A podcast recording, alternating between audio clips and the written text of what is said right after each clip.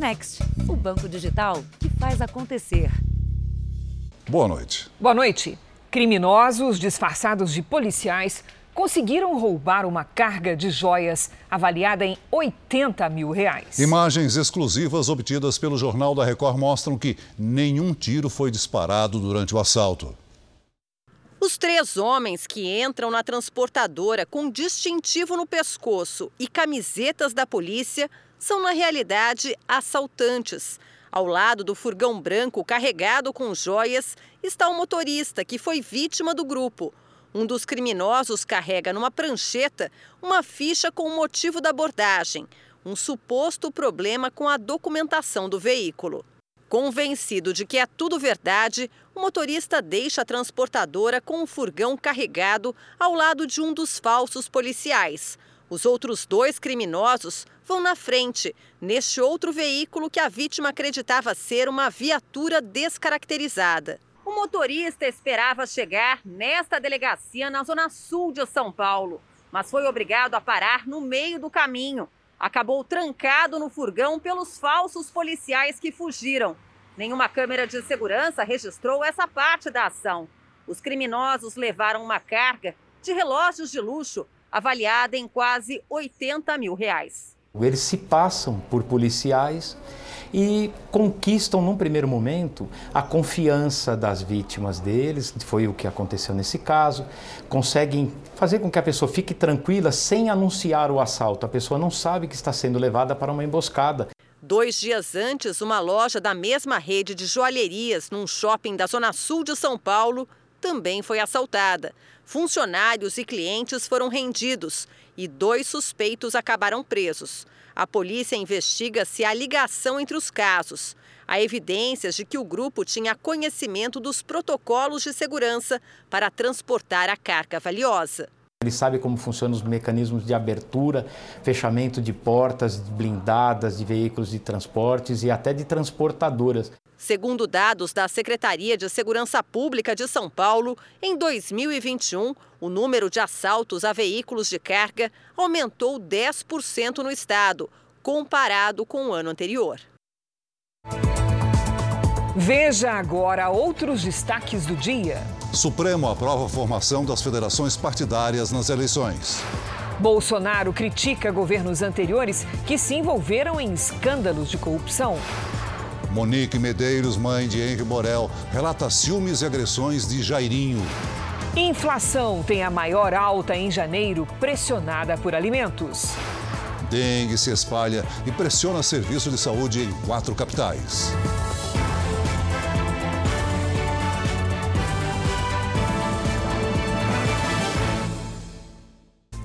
Oferecimento Bradesco.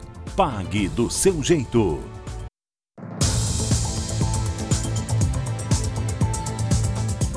No Rio de Janeiro, a mãe e o padrasto do menino Henry Borel, morto em março do ano passado, foram interrogados hoje. O ex-vereador Jairinho não respondeu aos questionamentos. Já Monique Medeiros relatou agressões e crises de ciúme por parte do namorado. Depois de três audiências, a expectativa era pelo depoimento dos dois principais envolvidos na morte de Henry Borel, de quatro anos. Jairo Souza dos Santos Júnior, o ex-vereador Jairinho, e a mãe do menino, Monique Medeiros. Eles respondem, entre outros crimes, por homicídio triplamente qualificado e tortura contra a criança. Jairinho não quis responder às perguntas e pediu à juíza para que o pronunciamento não fosse transmitido. Falou por cerca de dez minutos e pediu novas investigações. O ex-vereador quer que seja feito um confronto entre a perícia contratada pela defesa dele e a realizada pelo Instituto Médico Legal. A decisão de impedir a exibição do depoimento do ex-vereador foi criticada pelo pai de Henry. O que, que o Jairo quer esconder? Tá claro, agora ficou claro para todo mundo, para mim, para o Brasil inteiro, que o Jairo quer esconder a verdade. Já Monique Medeiros, em um longo depoimento, falou sobre a carreira de professora, a família, o casamento e o nascimento de Henry. Eu fui uma mãe muito agraciada por Deus, porque todos os momentos eu estive com meu filho. Monique também contou que Jairinho tinha muito ciúme de Leniel, o ex-marido dela. E em uma dessas crises disse que foi agredida pelo vereador. Eu acordei sendo enforcada na cama por ele, ao lado do meu filho deitado na cama. Uma versão contestada pelo pai de Henry. Na verdade, ela passava o Jairinho como uma pessoa boa, um médico, vereador. Então, assim, ela nunca passou que tinha qualquer tipo de agressão ou que ele tinha tido qualquer tipo de ciúme de mim. Monique ainda revelou que foi manipulada pela defesa de Jairinho a mentir sobre o que aconteceu na noite em que o filho morreu. Eu vi quando entubaram o meu filho, eu vi colocando medicamento no outro pulso do meu filho e eu vi fazendo manobra incansavelmente no meu filho. Um cansava e o outro fazia manobra. E eu falava, meu Deus, o que está acontecendo? Nós vamos agora ao vivo ao Rio de Janeiro, porque o depoimento de Monique Medeiros, mãe do garoto Henry Borel, continua. Quem acompanha a audiência é o repórter Pedro Paulo Filho. Boa noite, Pedro Paulo. Oi, Cris, boa noite para você, boa noite a todos. Olha, a Monique Medeiros já está sendo ouvida há mais de sete horas ali naquela sala de audiência, nesse momento, pelo Ministério Público. A mãe do garoto Henry Borel, que morreu em março do ano passado, disse que foi ameaçada por uma advogada que teria sido contratada pelo pai de Jairinho, o ex-deputado Coronel Jairo, para que ela assinasse um documento tirando a culpa do ex-vereador no caso. Monique Medeiros também afirmou estar sofrendo ameaças e intimidações dentro do presídio, inclusive da pessoa com quem divide cela. A juíza Elisabete Machado informou, informou que vai solicitar reforço para que a segurança de Monique seja reforçada. Essa é a última audiência de instrução do caso do menino Henry. No final, a juíza vai decidir se o casal vai ou não à júri popular.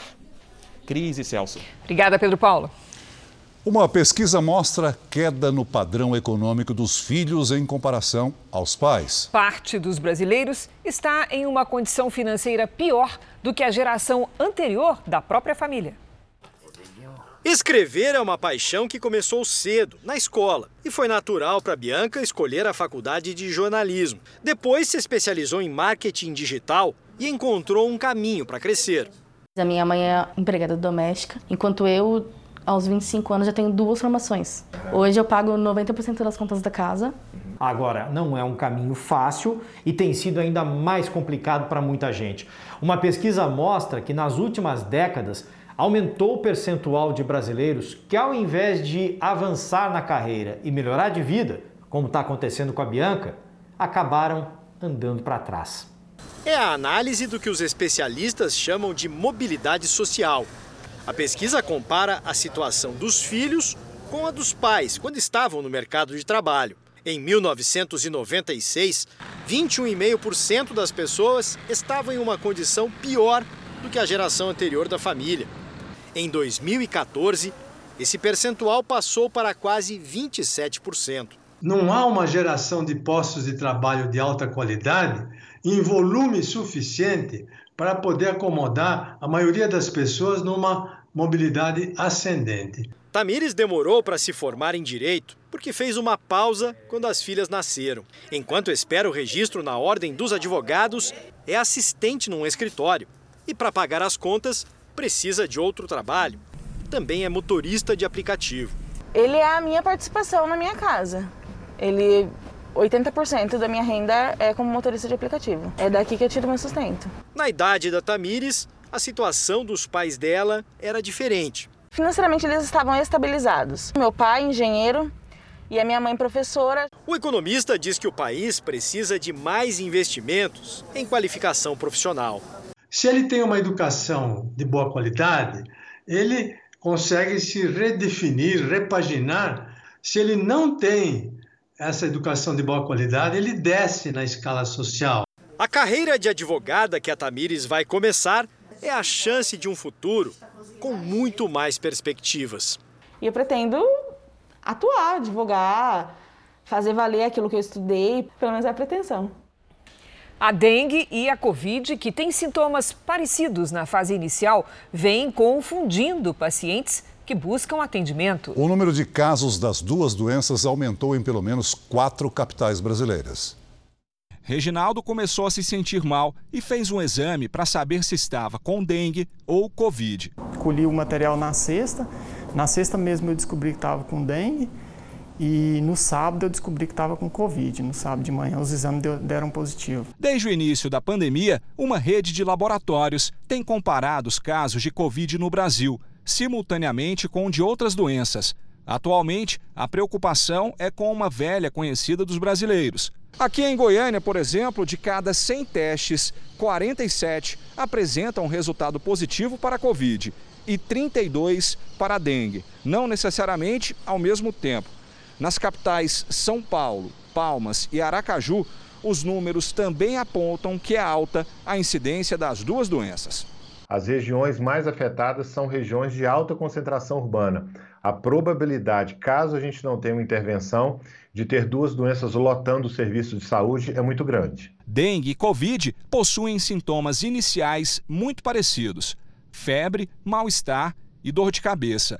Mas a evolução e o tratamento são completamente diferentes. A Covid, quando demanda a, a, a, melhor, um atendimento mais complexo, imediatamente é solicitada a internação. O paciente com dengue ele demanda um tratamento, nós chamamos de tratamento ambulatorial.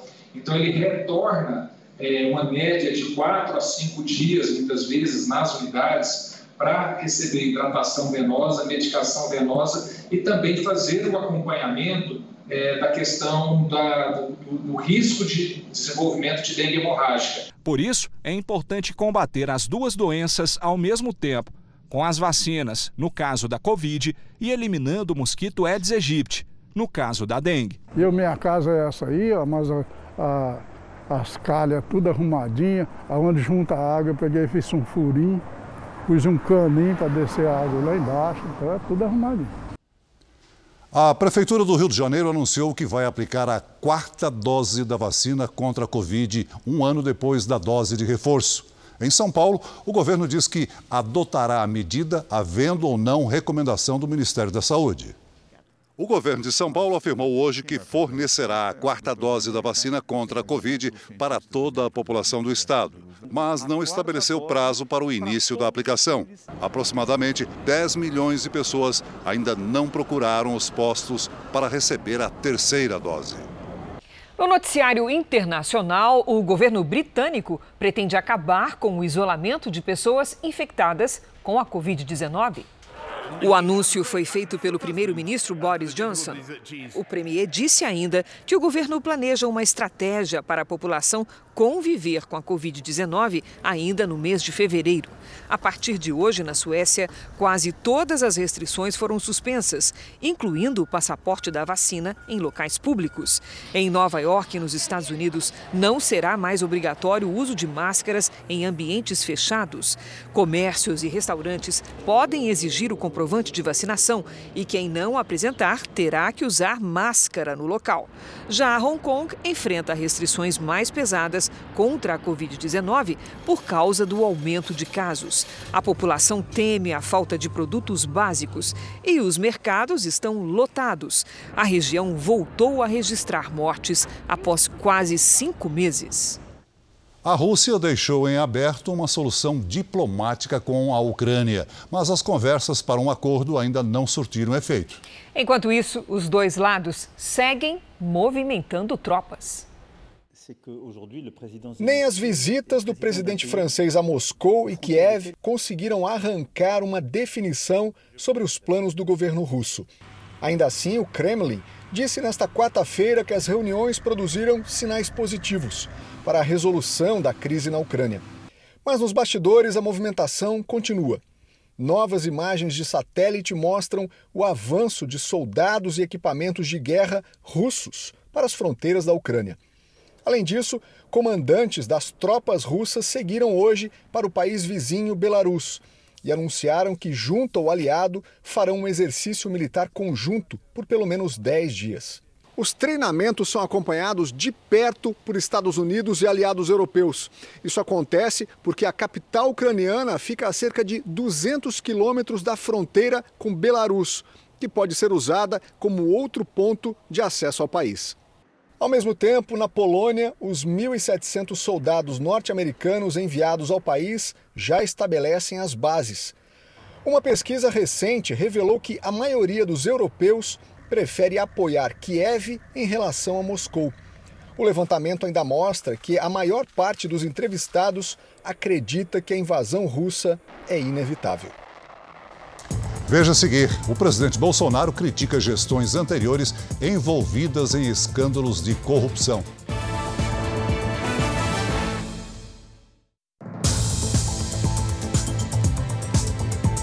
Em viagem ao Nordeste, o presidente Bolsonaro visitou obras da transposição do Rio São Francisco no Rio Grande do Norte e na Paraíba. Bolsonaro não poupou críticas a governadores e lembrou casos de corrupção em gestões passadas. Logo cedo, Bolsonaro participou de uma motociata no centro de Caicó, cidade a duzentos e oitenta quilômetros de Natal. Depois, seguiu para o município de Jucurutu. Desde dois mil e dezenove, foram investidos pelo governo federal três bilhões e quinhentos milhões de reais na conclusão dos eixos leste e norte da transposição do Rio São Francisco.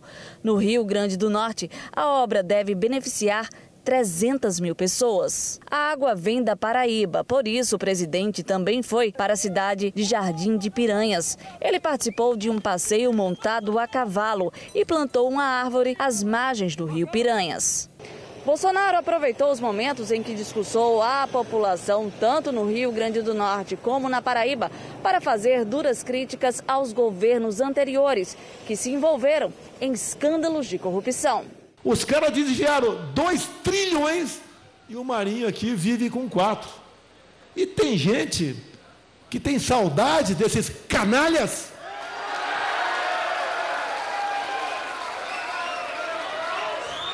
Não é só o povo nordestino que sofre, não. Todo mundo sofre no Brasil, em consequência desses canalhas. Os números estão aí. Não estou alfinetando nem criticando ninguém. Estou mostrando. Bolsonaro ainda culpou os governadores pelo preço elevado dos combustíveis. Vocês sabiam que há cinco, seis semanas consecutivas o preço do álcool tem caído? E na ponta da linha, lá na bomba, não diminui? A culpa é do dono do posto? Não. É dos governadores. Por quê? Eles cobram imposto, levando-se em conta não o preço do etanol lá na usina, mas na bomba. E se o dono do posto baixar o preço do combustível, como o preço da bomba é um preço médio, que é feito ao bel prazer de cada governador e não baixa, o dono do posto tem prejuízo.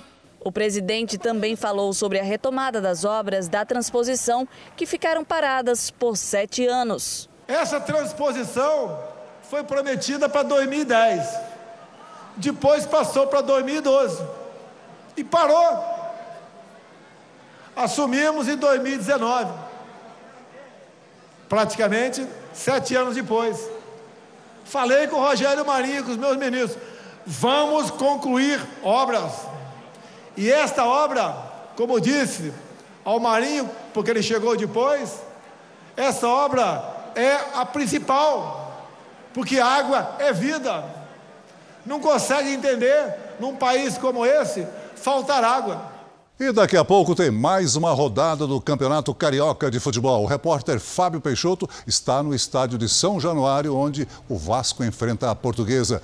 Boa noite, Fábio. Conta pra gente os destaques da partida de logo mais.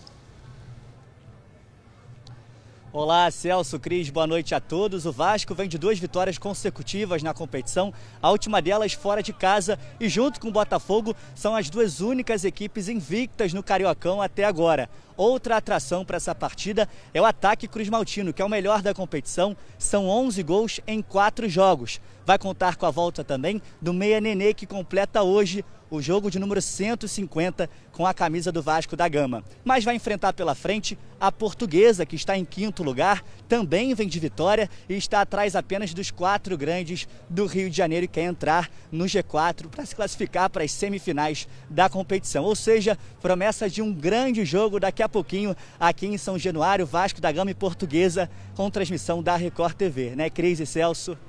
Certamente grande jogo. Obrigada, Fábio. Vamos agora com a previsão do tempo.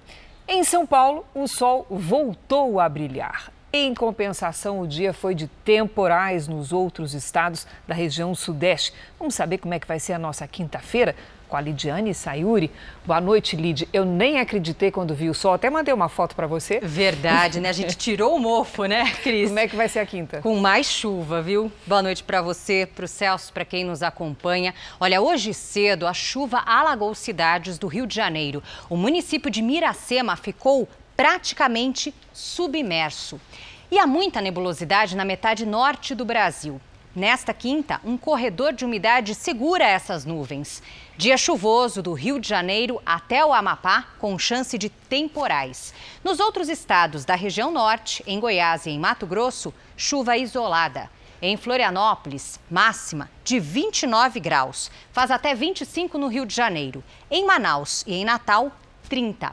Em São Paulo, nos próximos dias, o calor aumenta e tem uma pequena chance de chuva, mas só tarde, viu? Nesta quinta, máxima de vinte e sete graus. Na sexta e no sábado até vinte e oito e olha só, no domingo até vinte e nove. Vamos ao Tempo Delivery, que começa com o Kedson, da cidade de Estreito, no Maranhão. Vamos lá, Celso. Oi, Kedson. Nos próximos dias, o risco de temporais a qualquer hora é alto, principalmente na sexta-feira. À tarde, aquela sensação de tempo abafado com trinta e dois graus nesta quinta. Na sexta, faz até vinte e sete e no sábado, até trinta. O Sebastião e o Cláudio Honor estão preocupados com o tempo, a previsão para a capital mineira. O Cláudio Honor precisa fazer uma obra, Lídia. Opa, vamos lá. Seguinte, hein, ó. Se puder esperar para fazer esse aterro depois do dia quinze de fevereiro, Cláudio Honor, melhor. Até lá, chuva constante e volumosa em Belo Horizonte. Agora, Sebastião, o mesmo vale para você, viu? Nesta quinta chuvosa, o sol aparece só um pouco e faz apenas vinte e três graus. Na sexta, vinte e quatro e no sábado, até vinte e seis. Participe do Tempo Delivery pelas redes sociais. Mande a sua mensagem com a hashtag #VocêNoJR. Que a gente resolve, né? Valeu, Lidy. Até amanhã. Até amanhã. Veja a seguir: alta dos preços dos alimentos pressiona a inflação de janeiro. E ainda, quatro pessoas ficam feridas após carrinho de montanha-russa despencar em parque de diversões.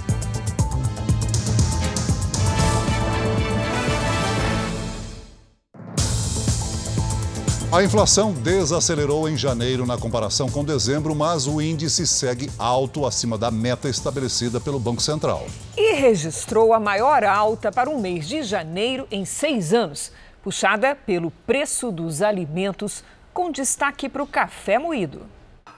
O café de toda manhã, o Jorge ainda não dispensou, mas ele está de olho no preço do solúvel. Eu comprava um, um, um pacotinho pequenininho, pagava dois reais e noventa e nove centavos. Eu fui no mercado, acho que foi ontem, tá cinco reais e sessenta e oito centavos, quase o dobro. O café moído puxou a alta dos alimentos, com um aumento de mais de cinquenta e seis por cento nos últimos doze meses. Para um mês de janeiro, o I P C A foi o maior desde dois mil e dezesseis. A taxa de inflação acumulada em doze meses continua acima dos dez por cento. Só eletrodomésticos e equipamentos domiciliares subiram mais que os alimentos em janeiro. Houve recuo no preço dos combustíveis, com exceção do óleo diesel. O gás de cozinha também baixou um pouco, depois de dezenove altas seguidas, mas acumula um aumento de mais de trinta e um por cento em um ano. Tudo isso impacta no consumo dos brasileiros mais pobres. Essa família de baixa renda, ela não tem aonde ajustar, ela não tem folga nesse orçamento. Então, quando eu venho com um aumento muito grande de preço de alimento, por exemplo, o que que essa família vai fazer?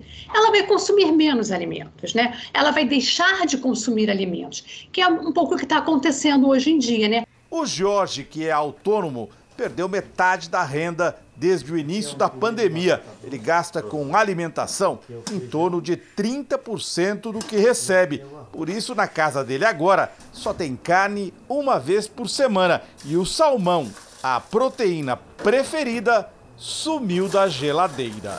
Salmão que eu pagava quarenta conto o quilo, tá oitenta e oito, cem reais o quilo. A gente vai no mercado, tem oferta de alguma coisa, a gente, a gente compra o que está na oferta. As bicicletas dominaram as ruas durante os anos da pandemia, mas agora, em Salvador, viraram alvo dos criminosos. Esse entregador foi vítima de um ladrão de bicicleta. Só sobrou a bolsa térmica. Ele ainda paga as prestações e está sem poder trabalhar. Era uma bicicleta que eu, que eu tinha comprado para completar o meu, meu sonho. Eu tenho o sonho de tirar minha habilitação. Eu quero reaver minha bicicleta para eu dar continuidade ao meu sonho. Com modelos podendo chegar a oitenta mil reais, elas se tornaram alvos até de quadrilhas especializadas, que revendem as bikes roubadas por preços bem menores, ou mesmo somente as peças, assim como já acontece na indústria de roubo de carros. Os três criminosos chegam como clientes, mas não demoram para anunciar o assalto. Armados, rendem funcionários e fogem levando três bicicletas. Ainda em Salvador, câmeras de segurança também flagraram um furto de bicicleta em um condomínio. O ladrão aproveita a saída de um morador, consegue entrar no prédio e vai em direção à garagem. Lá pega uma bicicleta e consegue ir embora pedalando. Um suspeito acabou preso. Conseguimos prender três bicicletas que estavam em posse deles. A gente sabe que ele cometeu um série de, uma série de delitos. Uma das vítimas esteve na delegacia. A bicicleta dele custava oito mil reais. Eu vim aqui para prestar queixa e ver se consigo recuperar a bicicleta. O jovem que foi preso por engano no Rio de Janeiro vai ter que respeitar algumas restrições enquanto o processo corre na justiça. Será uma luta para provar que ele é inocente para seguir a vida sem receios. A alegria do Iago é de quem ganhou de volta a liberdade. O jovem agora só quer retomar a vida normal. Não conseguia comer, já passei mal lá dentro, não conseguia dormir. Via gente lá, os caras batendo nos outros lá dentro. Uma tristeza terrível mesmo, de verdade. Teve até churrasco da família para comemorar o fim de um pesadelo. O Iago passou dois dias preso por suspeita de tráfico de drogas. Essas imagens mostram o rapaz comprando pão na padaria momentos antes da prisão. Ele foi pego em uma farmácia, onde entrou para escapar de uma confusão policial na rua. Eu corri para me abrigar, para não ser atingido em balas perdidas. Foi na hora que o policial veio me agarrando pelo peito e mandando... Eu saí de dentro da farmácia. Eu, calma, meu chefe, eu sou morador, eu só vim comprar um pão ali, não quero saber, não interessa. Me xingando. Iago está com vinte e um anos e ajuda a irmã Érica. Ela vende doces na comunidade e ele cuida da entrega das encomendas. Daqui para frente eu ainda tenho que continuar lutando pela liberdade de uma pessoa inocente. A polícia deveria, sim, cumprir o seu dever, o seu trabalho. Não sou contra o trabalho, mas deveria... chamar ele para uma abordagem, pedir documentação, verificá-lo, revistá-lo e ali ver que não se encontrar, não, não tinha nada com ele, liberá-lo. Apesar de ter sido solto, o Iago ainda não está totalmente livre. O juiz da audiência de custódia determinou que ele cumpra algumas medidas cautelares. O jovem está proibido de deixar a cidade do Rio sem autorização da justiça. E, por enquanto, vai precisar comparecer a um tribunal todos os meses. O que disseram nessa liberdade provisória é dizendo o seguinte, olha, é, as imagens mostram que você é inocente, mas como eu não posso ainda reconhecer o erro que eu cometi, eu vou deixar você solto para ver se eu consigo tempo para provar que você é culpado. Os policiais falaram que eu estava no lugar errado e na hora errada. Como eu estava no lugar na hora errada? Estava no lugar certo e na hora certa. Ali é uma padaria. A Polícia Militar informou que a abordagem a Iago ocorreu dentro das normas previstas pela corporação e que nenhuma inconformidade foi encontrada na atuação da equipe. O Jornal da Record está de volta. No ano passado, a Polícia Militar de São Paulo registrou um aumento de casos de crianças que engasgaram com comida. Imagine que houve um crescimento de trinta e quatro por cento dos salvamentos realizados somente em janeiro deste ano. Essas imagens mostram o momento em que um policial pega a bebê Clara, de apenas sete dias, e faz a manobra de salvamento. A menina, então, retoma os sentidos. Cenas de desespero como essas têm acontecido com mais frequência em São Paulo. Nessa imagem, um pai chega aflito pedindo socorro. De repente ele vem num desespero, é, me ajuda, me ajuda, meu filho está engasgado, me ajuda. Eu lembrei do procedimento que eu aprendi na escola, da P M. Graças a Deus deu tudo certo. Aí a criança voltou, chorou. Só agora em janeiro, a Polícia Militar de São Paulo registrou quarenta e sete casos de crianças engasgadas na capital paulista e na Grande São Paulo. O número é trinta e quatro por cento maior do que o registrado no primeiro mês do ano passado. Em dois mil e vinte e um, foram mais de quatrocentas e cinquenta ocorrências, um aumento de quinze por cento na comparação com dois mil e vinte. Paloma conta que o filho Alexandre havia acabado de fazer um mês quando engasgou durante a amamentação em setembro passado. O menino foi salvo por policiais que passavam de viatura pela rua quando ela saiu de casa para pedir ajuda. Hoje, bem mais calma, ela lembra que tentou alguns procedimentos que não são recomendados. Repetir a manobra correta é mais eficaz do que ficar fazendo as coisas que, que alguém te disse. Então, o que eu faria de diferente era realmente é, já iniciar o socorro pela manobra, né? E, e tentar manter mais a calma. A principal situação de engasgamento de crianças é durante ou após a amamentação.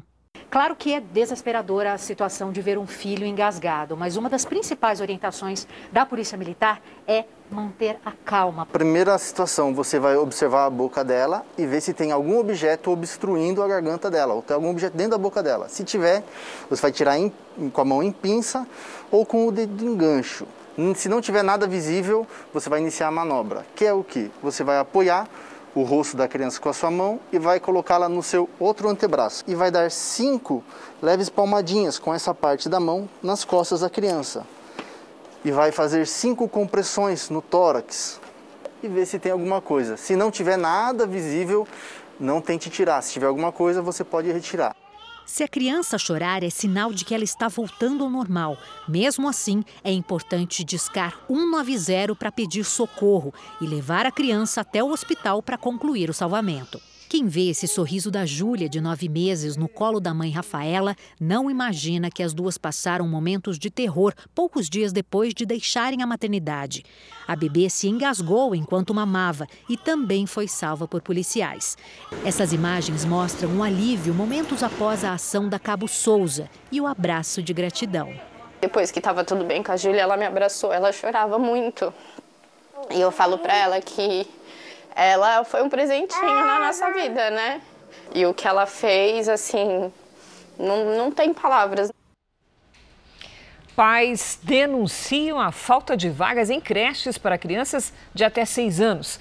O problema acontece em vários estados brasileiros. Salvador é a região onde mais faltam vagas, de acordo com o levantamento de uma fundação. Reginaldo está em busca de uma creche para o filho de quase dois anos. A vaga é indispensável para a família, já que ele e a esposa estão trabalhando em casa. Com as crianças fica, fica mais difícil a gente exercer a função, né, em casa. No fim do ano passado, Reginaldo conseguiu uma vaga em uma creche perto da casa dele, em Jandira, na Grande São Paulo. Mas a unidade foi interditada. Dizem que está desabando, desmoronando, a defesa, defesa civil, inclusive, acabou de, de sair daqui. De acordo com o supervisor de ensino de Jandira, a criança será direcionada para outra creche. Já foi locado um, um, um outro imóvel para suprir toda a necessidade. Uma das metas do Plano Nacional de Educação é ter ao menos cinquenta por cento das crianças de até três anos matriculadas em creche até dois mil e vinte e quatro. Um levantamento feito por uma fundação especializada em primeira infância mostra que hoje no Brasil, cerca de cinco milhões de crianças com idade entre zero e três anos precisariam frequentar uma creche em áreas urbanas do país, como aqui em São Paulo, por exemplo. Embora voluntária, a creche é um direito da criança, das famílias, e toda a demanda dessa creche deve ser atendida. As capitais com maior necessidade de vagas, segundo a fundação, são Salvador, seguido por Maceió e São Paulo. Na Bahia, muitos pais reclamam que os filhos não vão para a creche nesse início de ano, mesmo depois de uma longa peregrinação. Mas quando eu cheguei aqui também não tem vaga nenhuma. Se a gente tivesse condições de pagar, a gente não estava aqui. pedindo nada a eles, entendeu? Na capital paulista, a prefeitura diz que a fila de espera foi zerada, embora muitas famílias afirmem que oficialmente não conseguiram uma vaga ou desistiram porque a unidade fica longe de casa.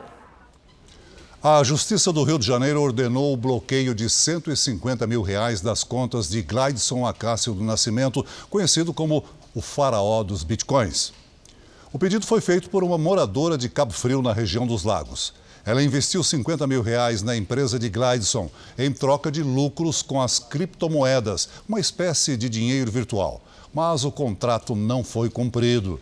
Os desembargadores determinaram bloqueio nas contas de Gladson, da mulher dele e da empresa do casal. O faraó dos bitcoins está preso desde agosto do ano passado por fraudes financeiras e lavagem de dinheiro, crimes que lesaram milhares de pessoas. Ele ainda é suspeito de homicídio e tentativa de homicídio contra concorrentes. O C A D, o Conselho Administrativo de Defesa Econômica, que é um órgão do Ministério da Justiça que cuida de equilibrar a condição de concorrência entre as empresas, esse conselho aprovou hoje, com algumas restrições, a compra da Oi Imóvel pelas empresas Claro, Vivo e TIM. Ainda é necessário cumprir um pacote com uma série de medidas para reduzir a possibilidade justamente de concentração de mercado e, com isso, garantir a competição. Esse é um dos destaques do portal R sete. Para ler essa e outras notícias, basta acessar r sete ponto com. O governo federal e o Congresso buscam alternativas para reduzir o preço dos combustíveis. O esforço agora é pela aprovação no Senado de um projeto de lei que reduza o imposto sobre a gasolina, o etanol e o diesel. Os projetos que tratam dos combustíveis vão ser votados pelo Senado na próxima semana. É o que garante Rodrigo Pacheco, presidente da Casa, que busca acelerar a tramitação dos textos. Nós vamos nos esforçar para votar, né? A apresentação do parecer, que possam haver as emendas, os destaques, a discussão de plenário, vamos esgotar todas as possibilidades desses projetos. O que é muito importante é nós darmos uma resposta em relação a essa questão do preço dos combustíveis e a sociedade aguarda muito do Congresso Nacional essa resposta. Existem dois projetos no Senado e uma proposta de mudança na Constituição para tentar conter a alta dos combustíveis. Um deles altera a forma como o I C M S, um imposto estadual, é cobrado nos combustíveis. O texto estabelece que o valor do imposto seja definido com base no preço médio da gasolina, do diesel e do etanol nos últimos quatro anos. Outra possibilidade é a criação de um fundo de estabilização dos preços. Funcionaria da seguinte forma. Toda vez que houvesse uma alta rápida no valor, os recursos seriam usados para reduzir ou evitar que o reajuste fosse repassado ao consumidor. Precisamos de alguma coisa que dê estabilidade, um fundo. Nós propusemos é, recur, colocar recurso no fundo social. Se não for no fundo social, um fundo que venha dar estabilidade ao preço dos combustíveis também é possível. Se a escolha for pelos projetos de lei, o caminho dos parlamentares será mais fácil. Uma das propostas, a que muda a fórmula de cálculo do I C M S, já foi aprovada na Câmara e está no Senado. A ala política do governo tem apoiado os textos e colocou um deles numa lista de prioridades. Agora, se a decisão for por uma mudança na Constituição, a discussão ainda será longa. Será necessária a aprovação na Câmara e no Senado em dois turnos. Se é por meio de uma lei ordinária, pode haver a judicialização. E isso não é bom. Mas, a meu ver, um meio adequado para mudar as questões tributárias e influenciar nas questões tributárias é via uma P E C, um projeto de emenda constitucional. E não há consenso sobre o tema. Enquanto uma parte do governo segue apoiando as mudanças, a equipe econômica é contra. Paulo Guedes considera que as mudanças são uma interferência no mercado e podem desvalorizar o real frente ao dólar, o que poderia provocar nova alta dos preços dos combustíveis. Por dez votos a um, o Supremo Tribunal Federal aprovou a criação das federações partidárias nas eleições. Nós vamos a Brasília conversar com o repórter Alessandro Saturno, que acompanhou a votação. Boa noite, Alessandro. Olá, Celso. Boa noite para você, para a Cris e a todos que nos assistem. Bom, o ministro Luiz Roberto Barroso, relator da ação, ele sugeriu o prazo de trinta e um de maio para que as federações partidárias, ou seja, a união de vários partidos para uma atuação conjunta, sejam formadas e por um período aí de quatro anos. Diante dessa decisão, os partidos vão poder se aliar para concorrer às eleições. Bom, a lei que autoriza aí a formação das federações partidárias, ela foi aprovada no ano passado pelo Congresso Nacional. Chegou a ser vetada pelo presidente Jair Bolsonaro, mas o Congresso derrubou o veto. Diferentemente das coligações, eh, esse formato ele dura mesmo após as eleições. Bom, votaram a favor das federações os ministros Luiz Roberto Barroso, Edson Fachin, Alexandre de Moraes, André Mendonça, Rosa Weber, Gilmar Mendes, Carmen Lúcia, Ricardo Lewandowski, Dias Toffoli e Luiz Fux. O ministro Nunes Marques foi o único que apresentou voto contrário. Cris, Celso. Obrigado, Alessandro. O vice-presidente da Câmara dos Deputados, deputado Marcelo Ramos, oficializou a filiação ao Partido Social Democrático, o P S D.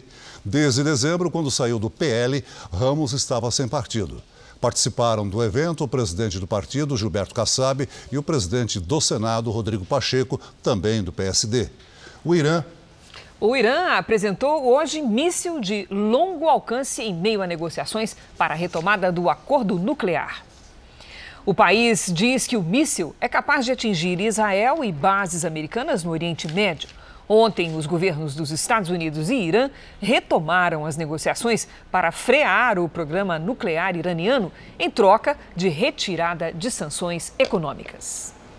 Subiu para noventa e dois o número de mortos em Madagascar após a passagem de um ciclone. Mais de noventa e um mil moradores tiveram as casas destruídas na ilha africana. O ciclone tropical atingiu o país no fim de semana com ventos de mais de duzentos quilômetros por hora que provocaram alagamentos e fecharam diversas estradas. A França e a Alemanha anunciaram o envio de ajuda humanitária à região. Um carrinho de montanha-russa descarrilou em um parque de diversões no Rio Grande do Sul. Quatro pessoas ficaram feridas. O parque de diversões está montado na cidade de Imbé, no litoral do Rio Grande do Sul. De acordo com o Corpo de Bombeiros, um dos carrinhos da montanha-russa se soltou e caiu da estrutura de uma altura de cinco metros. Quatro pessoas de uma mesma família ficaram feridas.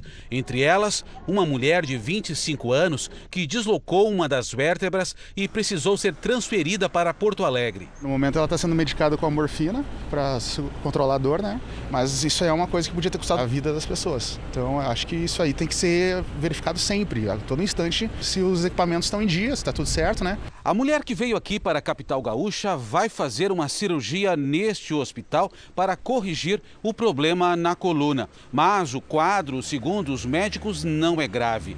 A Polícia Civil investiga as responsabilidades pelo acidente e os proprietários do parque, que podem responder por lesão corporal, devem prestar depoimento ainda nesta semana. A Prefeitura de Imbé informou que o parque tinha autorização para o funcionamento e estava com toda a documentação correta. Agora, em função do, do ocorrido, foi solicitado um laudo técnico do equipamento que vai ser emitido pelo engenheiro mecânico responsável pela empresa. O local segue interditado. O laudo da perícia com a causa do acidente deve ser concluído em até trinta dias. Uma estudante de medicina foi suspensa da faculdade em Alagoas por fazer comentários desrespeitosos sobre uma paciente com sinais de enfarte nas redes sociais. A paciente Lenilda Silva Nunes, de sessenta anos, morava num povoado simples, no município de Marechal Deodoro, em Alagoas. Com sinais de infarto, ela foi levada até uma unidade de saúde na cidade. Lenilda foi atendida por uma estagiária, estudante de medicina, que estava de plantão. Nas redes sociais, a universitária postou comentário reclamando do horário de atendimento. Escreveu que faltavam dez minutos para o descanso, quando o caso de infarto chegou, e que havia passado uma hora e meia da pausa para ela dormir. A paciente morreu pouco tempo depois e a estudante do nono período do curso de medicina fez mais uma publicação, desta vez com uma selfie, dizendo que a paciente havia morrido e ela não tinha dormido. Se fosse uma mãe dela, ou uma irmã, uma tia, uma sobrinha, algum parente, algum amiguinho dela, eu garanto que ela não tinha feito isso, ela tinha corrido logo para atender, chamar médico, chamar quem fosse que estivesse lá dentro para socorrer. É com muita indignação e muito espanto que a gente tomou conhecimento do fato através das redes sociais e dos grupos de alunos. Imagino para a vida humana não ser considerado como importante numa situação que a gente está vivendo. Não vamos aceitar isso como normal. A Faculdade Particular de Medicina, que fica em Maceió, suspendeu a estudante de todas as atividades acadêmicas por seis meses. A Prefeitura de Marechal Deodoro desligou a estagiária do programa de atendimento, mas disse que vai manter o convênio com a faculdade. Se você é uma pessoa que tem coração, que gosta do que faz, que estuda para aquilo, então vá com o coração aberto, com amor, porque a gente que é ser humano, a gente sente. A produção do Jornal da Record tentou contato com a estudante de medicina, mas não teve resposta. O principal suspeito de realizar os atentados em Paris em dois mil e quinze negou que tenha matado ou ferido alguém. Um forte esquema de segurança foi montado para o julgamento na capital francesa. O principal suspeito, Salah Abdeslam, é apontado como o único terrorista que sobreviveu após os ataques de dois mil e quinze, o pior da história da França desde a Segunda Guerra Mundial. Os outros se explodiram ou acabaram mortos pela polícia. O grupo terrorista Estado Islâmico assumiu a autoria dos atentados. Bombas foram espalhadas por lugares movimentados de Paris e arredores. A polícia encontrou um colete de explosivos que não foi detonado. Os investigadores acreditam que esse colete foi usado por Abdeslam. Ele é cidadão francês, de família marroquina e foi preso em dois mil e dezesseis. Hoje, no tribunal, fez questão de dizer que não matou nem feriu ninguém e afirmou que jurou lealdade ao Estado Islâmico depois dos ataques de países ocidentais à Síria. O processo começou em setembro do ano passado e tem sido chamado de julgamento do século. vinte pessoas estão no banco dos réus. Salah Abdeslam, de trinta e dois anos, é o principal acusado. Além de homicídio e tentativa de homicídio, ele é apontado por montar um esquema para trazer terroristas da Síria aqui para a Europa. O vai e vem de carros e motos mexe com os nervos das pessoas e provoca conflitos no trânsito.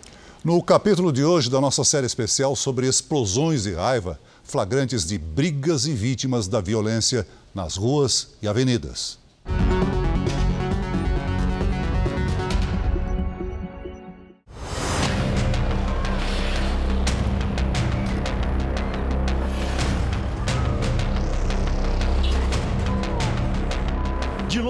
Parece que um carro impede a passagem de um ônibus numa rua tranquila de Belo Horizonte. De perto, a situação é bem mais dramática, principalmente para este condutor, que é agredido pelo motorista de aplicativo. Esta esquina foi o cenário para um ataque de raiva. O condutor do ônibus contou que quando fazia esta curva, o veículo foi fechado por um carro. O motorista do automóvel exigia que o ônibus desse ré. O vídeo foi feito pelos passageiros do ônibus e mostra o motorista sendo golpeado várias vezes. Por pouco, ele não é atingido na cabeça. Acertou meu ombro. Peguei o braço dele, torci, aí ele virou o tronco, eu peguei a cabeça dele. Aí eu, meu impé, consegui com ele para a roleta, segurei ele, dominei ele, onde que vieram os passageiros e tirou da minha mão. Júlio César trabalha há vinte anos como motorista em Belo Horizonte e nunca tinha passado por nada parecido. Júlio contou ainda que durante o ataque de fúria do agressor, a preocupação não era somente com ele, mas também com uma idosa sentada nos bancos da frente. O nervosinho da, da senhora que estava sentada ali, ela poderia passar mal, poderia ter um infarto. Só isso que vinha na minha cabeça. Tem comemoração, não, mas você vir aqui. Ah, eu, eu faltei profissionalismo. Eu faltei profissionalismo. O suspeito, na inútil tentativa de intimidar, falou que era filho de policial. Mas com um passe de mágica, fugiu antes da chegada da polícia. Deu a ré, jogando o carro dele em cima dos meus passageiros e inclusive da passageira dele. Passado o susto e recuperado do ferimento no ombro causado pela barra de ferro, o motorista já está de volta ao trabalho. Para a própria segurança, foi transferido para outra linha. Júlio registrou o boletim de ocorrência e vai processar o agressor. Ou seja, agora vai mover um processo contra ele. O processo agora vai. Vai acontecer para ele ser gente, né? Calma, não vou correr não, meu carro tá aí. A polícia informou que o homem foi identificado, mas ainda não foi preso, e que o suspeito já possui outra passagem por ameaça no trânsito e que teria usado a mesma arma, uma barra de ferro. Nós tentamos contato por telefone com o suspeito, mas ele não quis falar com a nossa reportagem. Outro caso que retrata um momento de raiva no trânsito foi registrado em outro bairro da capital mineira. Um universitário de moto foi perseguido por um carro e depois atropelado. Câmeras de segurança flagraram o momento em que a moto do estudante é atingida pelo veículo. A vítima chega a correr atrás do motorista para impedir que ele fuja. Esta outra discussão teria começado também pelo mesmo motivo, uma fechada no trânsito. De acordo com o boletim de ocorrência, o suspeito do atropelamento, que ocorreu bem aqui, ao lado desta árvore, se recusou a fazer o teste do bafômetro. Colocar a vida da, da filha dele em risco e ainda tentar matar uma outra. Isso, com isso tudo dentro do carro, né? A carteira de habilitação do motorista foi apreendida e o carro recolhido. O atropelamento causou ferimentos leves no estudante. O prejuízo maior mesmo foi o financeiro, já que ainda não sabe quando será ressarcido. Minha moto não tem seguro, eu não sei como que eu vou é, recuperar minha moto. E sem a moto eu não consigo nem trabalhar. A gente tem que é, decidir de que time que a gente é. Do time da violência ou do time da, da gentileza. Então se a gente está numa situação que a violência começa a escalar, a gente deve tentar te descalar, falar assim, olha, eu não vou conversar com você desse jeito, nesse tom de voz, né? Quando você se acalmar, a gente conversa melhor.